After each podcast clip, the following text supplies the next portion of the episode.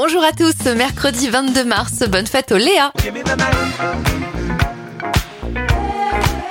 Les anniversaires de stars pour commencer, George Benson à 80 ans, 74 pour l'actrice Fanny Ardant, Rick Harrison, star de l'émission Pawn Stars à 58 ans, 46 pour This is la peste et l'actrice Reese Witherspoon à 47 ans. Le travail, c'est la santé. En 1841, la France adopte une loi interdisant le travail des enfants de moins de 8 ans. Oui, oui.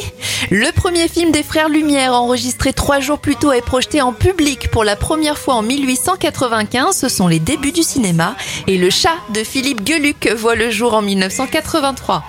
Il y a un entouron en 2022, c'est ce titre que l'on écoutait le plus en France, The Weeknd avec Sacrifice.